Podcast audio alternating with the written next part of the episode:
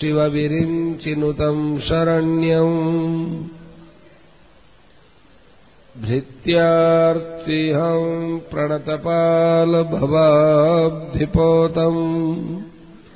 वंदे महापुरुषते चरणारविन्दम्।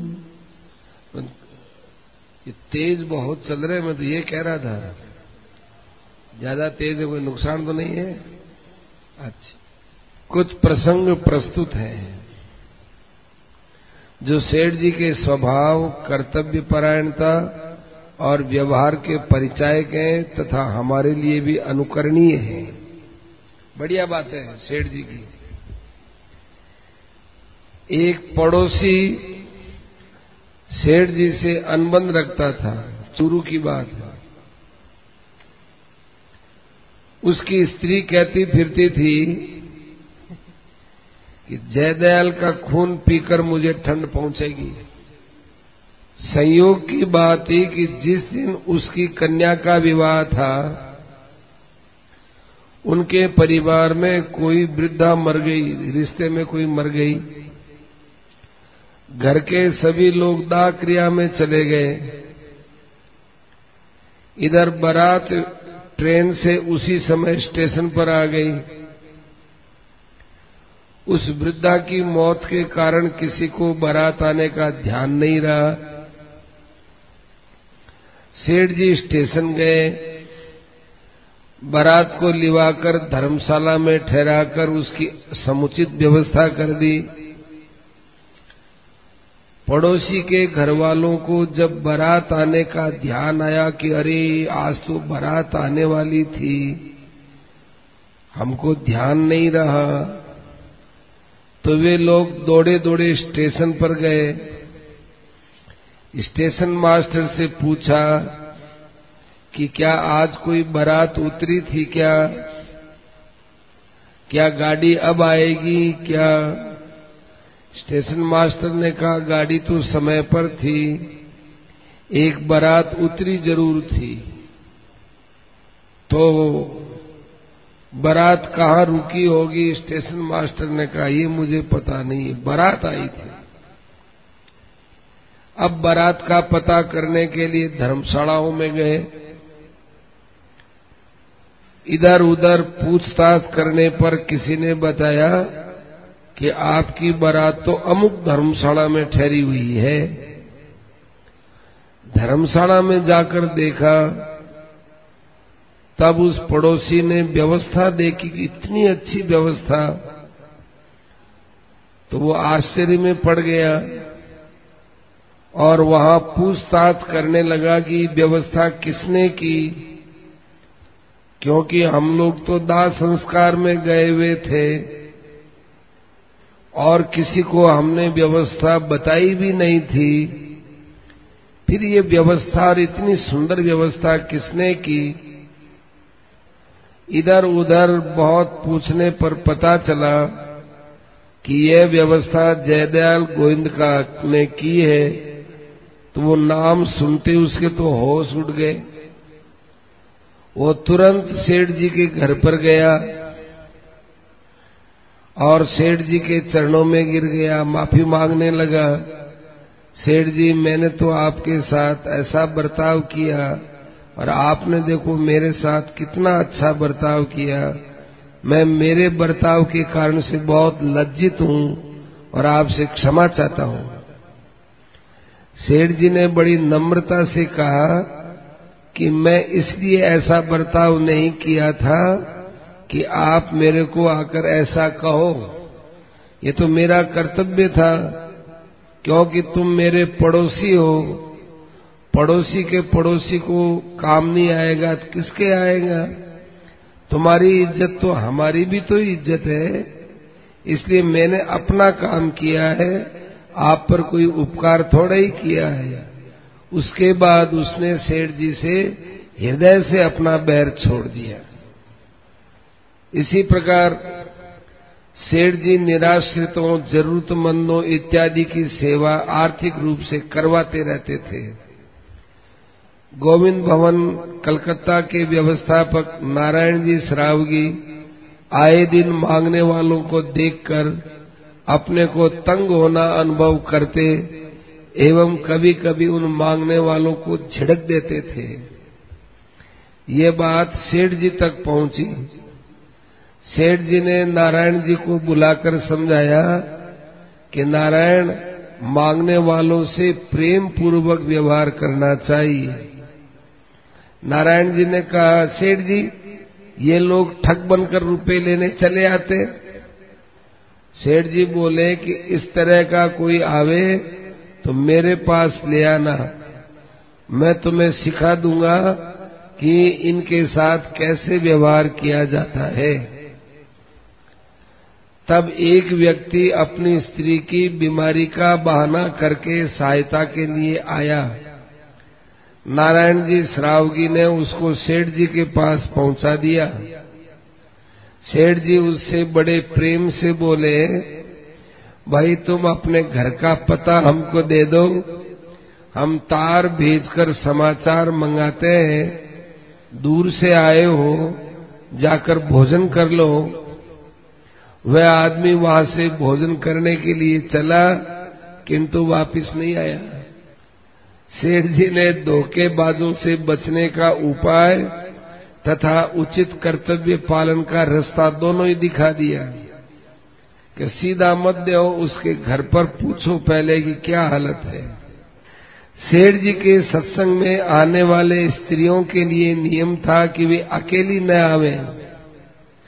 अपने परिवार के पुरुषों को ज़रूर साथ में लावें। क्योंकि सेठ जी को स्त्रियों का स्वतंत्र रूप से यात्रा करना, स्वतंत्र रूप से उनका निवास इत्यादि करना अच्छा नहीं लगता था। एक बार बांकुड़ा में काफ़ी दूर से तीन चार स्त्रियाँ अकेले, अर्थात बिना पुरुष के सत्संग के लिए आ गई। उनको अकेला आया देखकर वहाँ पर स्थित एक व्यक्ति ने उनको काफ़ी खरी खोटी सुनाई। तुम अकेली चली आती हो? तुमको ही सत्संग की पड़ी है? अकेली क्यों आई? तुमको मालूम है, पुरुष साथ में होना चाहिए, आ जाती हो अकेली। वे बिचारे बड़े खिन्न मन से उल्टे पाँव रवाना हो गई। ऊपर कमरे में सेठ जी ने ये बात सुन ली। वे दौड़े दौड़े आए। और उन चारों स्त्रियों को बड़े हाथ जोड़कर मनाने लगे।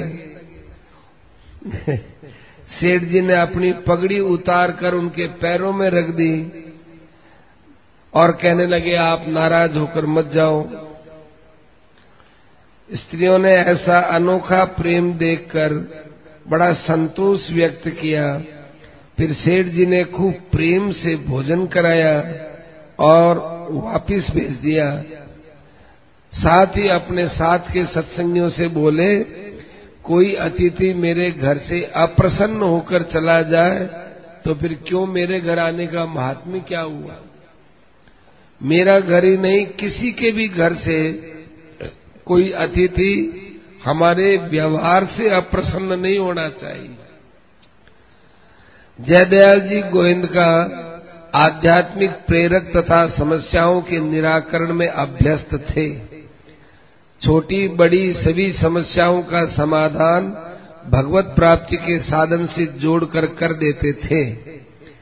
इस कारण आए दिन उनसे मिलने वाले बहुत लोग आते रहते थे। एक दिन मिलने वालों के क्रम में एक आदमी उनसे मिलने एक कमरे में आया और वहीं बैठ गया। उठने का नाम ही नहीं ले रहा था। सेठ जी के एक सत्संगी भाई ने उसको बार बार उठने के लिए संकेत किया तुम उठो। लेकिन उसने कोई परवाह नहीं की। इस पर उस सत्संगी को क्रोध आ गया और थोड़ा झंझला कर कह दिया, आप बाहर जाइए ना, और भी तो लोग मिलेंगे। आप अकेले ही हो क्या? कोई बात तो करते नहीं, चुपचाप करके बैठ गए। निकलो यहाँ से। इस पर शेर जी ने उस सत्संगी भाई से कहा, अरे भाई, ऐसा नहीं करना चाहिए। क्यों उठाते हो? उसने कहा कि सेठ जी, काफ़ी लोग मिलने आए हैं। ये अकेला बैठा रहे, कैसे मिलेंगे? ये आपका काफ़ी समय ले रहा है। सेठ जी ने बड़ी नम्रता से कहा कि मेरे समय का मैं ध्यान रखता हूँ। तुम अकेले ही थोड़े ही हो। मेरे समय के बीच में ऐसे पंचायती मत किया करो। बाकी बाहर लोग काफ़ी बैठे हुए इसका उत्तरदायित्व तो मेरे पर है। किसी का मेरे सामने या मेरे घर पर अपमान करना, ये मेरा अपमान करना है। अपने व्यवहार को सुधार करो। ऐसी क्रिया करो कि कोई भी मेरे व्यवहार से अर्थात अपने व्यवहार से दुखी ना हो, ये सब एक एक आदमी इस बात का ध्यान रखो। मेरे पास रहकर तुम ये बातें नहीं सीखोगे और ऐसा ही स्वभाव बनाए रखोगे तो फिर तुम काय के सत्संगी बने? व्यवहार के अंदर पवित्रता लाओ, सहनशीलता लाओ, व्यवहार के अंदर से क्रोध को बाहर निकाल दो। वाणी में बड़ा मिठास, व्यवहार में मिठास और मन में बड़ा सम्मान का भाव रहना चाहिए, क्योंकि जो भी है वो सब भगवान का स्वरूप है। कितनी बढ़िया बात कही। सेठ जी के सत्संगियों में एक थे चंडी प्रसाद जी, जिनका स्वभाव था बिना बात के चिढ़ जाना, क्रोध कर देना। एक बार श्री घनश्याम दास जी जालान, जिनके कारण से गीता प्रेस गोरखपुर में गीता प्रेस खोली गई थी, सेठ जी से बोले कि सेठ जी, या तो ये चंडी आपके पास रहेगा, या फिर मैं रहूँगा। एक म्यान में दो तलवार नहीं रह सकती। सेठ जी ने कहा कि भाई घनश्याम, वह तो जाने के लिए कह नहीं रहा है। और तुमको जाने के लिए मैं कैसे कहूँ? तुम यदि जाना चाहते हो तो मैं क्या कर सकता हूँ? किसी को भी छोड़ना मेरे स्वभाव में नहीं है कि इसको छोड़ दो, इसका त्याग कर दो। एक बार सेठ जी का एक दांत था, वो हिलने के कारण से बहुत कष्ट देता था, बोलने में भी कष्ट देता था, और वैसे भी वहाँ दर्द हो गया था। किसी ने कहा, सेठ जी एक बार इसको तो मरुड़ी दे देंगे, दांत निकाल देंगे तो आप क्या आराम हो जाएगा। सेठ जी ने कहा, नहीं भाई, मैं अच्छा नहीं मानता। कई दिनों तक वो दर्द करता रहा, फिर वो स्वतः ही गिर गया। तो किसी ने पूछा कि आपने दांत को कब विदा किया, कब दांत को निकाला? सेठ जी ने उत्तर दिया हम अपने पास रहने वाले आदमी को भी विदा नहीं करते तो हमारे मुँह के अंदर रहने वाले दांत को क्यों विदा करेंगे? वो अपना आप ही छोड़कर चला जाए तो मैं क्या करूँ? छोड़ के चला गया। हम स्वयं नहीं त्यागते किसी का। एक बार चंडी प्रसाद जी और रामेश्वर लाल जी जालान में खटपट हो गई। चंडी प्रसाद जी के व्यवहार से क्षुब्ध होकर रामेश्वर लाल जी ने सेठ जी से कहा, मैं अब यहाँ नहीं रहूँगा। मुझे आपका सत्संग करना होगा तो मैं ऋषिकेश चला जाऊँगा और वहाँ भी यदि ये खटपट करेगा तो परमार्थ निकेतन में रह लूँगा, आपके सत्संग में आ जाऊँगा और चला जाऊँगा। लेकिन मैं यहाँ नहीं रहूँगा। सेठ जी ने उत्तर दिया कि रामेश्वर लोग युधिष्ठिर को अच्छा व्यक्ति मानते थे। इसलिए युधिष्ठिर के प्रत्येक व्यवहार पर सबकी नज़र रहती थी। इसी प्रकार लोग मुझे सत्संगी मानते हैं। तो मुझे भी थोड़ा अच्छा आदमी मानते हैं। मेरी अच्छाई इसमें नहीं है कि दो आदमियों की खटपट हो जाए तो मैं उनमें से किसी एक को जाने दूँ। मेरी अच्छाई तो इसी में ही है कि सिंह और बकरी को एक जगह ही खिलाऊं।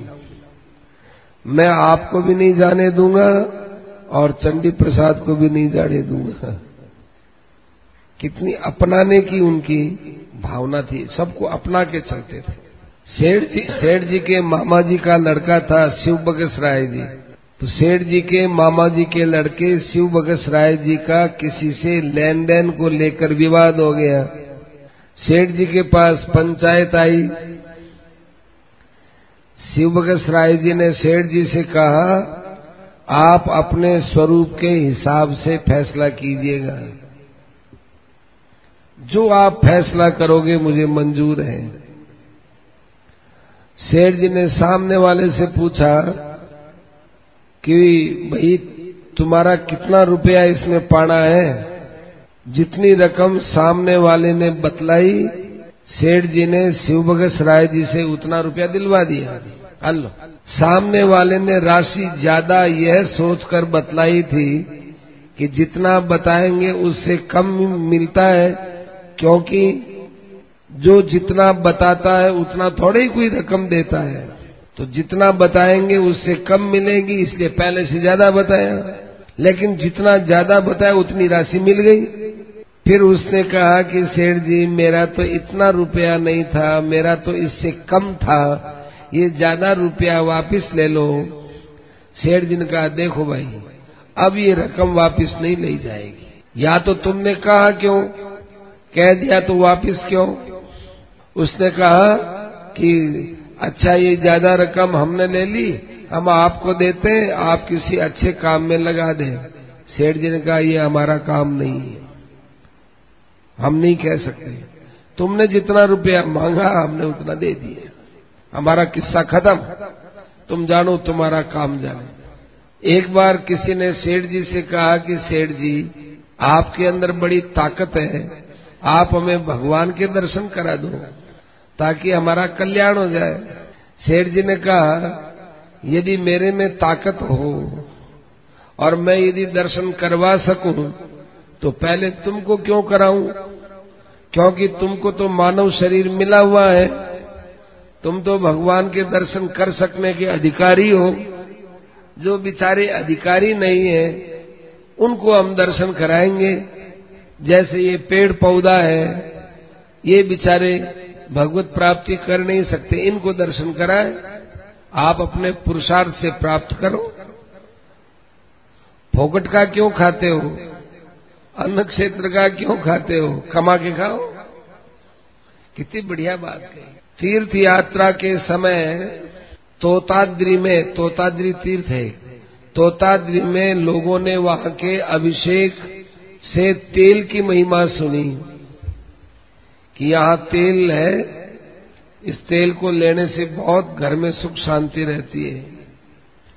तो लोग टैण भर भर करके ट्रेन में रख लिए कि हम घर ले जाएँगे। क्योंकि वहाँ तेल की कोई कीमत नहीं लेते, फोकट में देते हैं।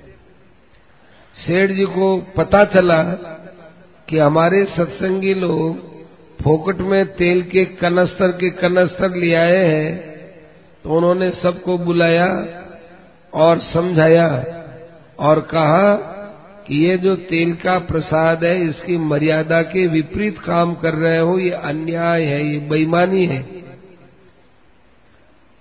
आप या तो इसकी कीमत दे के आते या प्रसाद रूप से केवल एक छाटा रूप तेल है, बस वो ले लेते। पर आप कनस्तर के कनस्तर भर लाए, ये बेईमानी है। सबसे कीमत ली। और मंदिर में सैकड़ों रुपए जमा कराए। ऐसी सेठ जी की न्याय निष्ठा थी। एक और बता दे। एक बार एक मील मालिक सेठ जी से मिलने आया।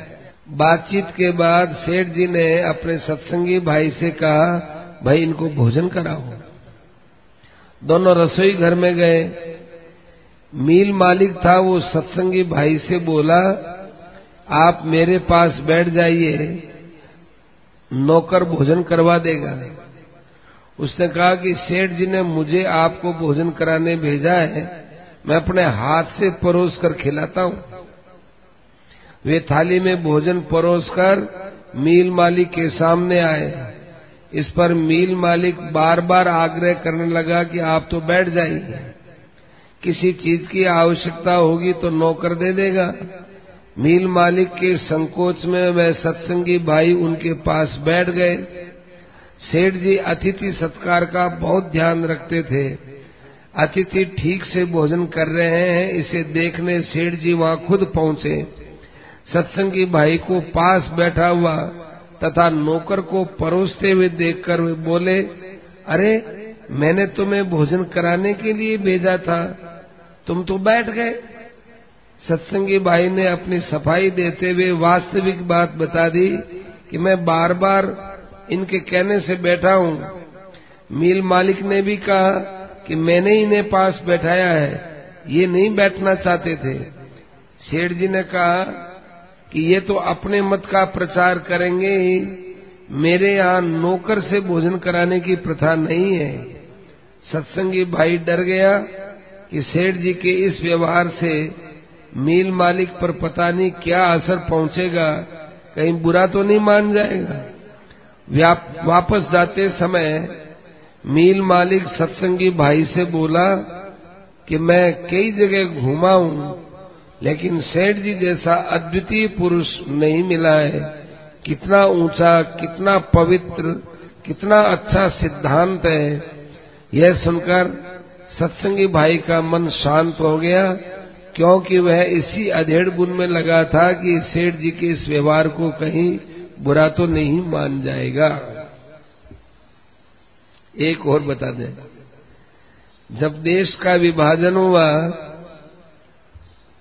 तब जिस पाकिस्तान के नेता ने देश का विभाजन कराना करवाया था, विशेष रूप से, उसका देहांत हो गया पाकिस्तान में। तो सत्संगी लोग ताली पीट पीट करके बड़े खुश हो गए कि अच्छा हुआ वो मर गया अच्छा हुआ मर गया। शेठ जी बोले, किसी की मृत्यु पर खुशी नहीं होनी चाहिए। तो एक सत्संगी भाई ने कहा कि दैत्य लोग मरते थे तो देवता लोग राक्षसों की मृत्यु पर खुशी मनाते थे दुंद ब्याह बजाते थे और बहुत प्रसन्न होकर फूल बरसाते थे। शेठ जी बोले कि देखो, वे देवता थे।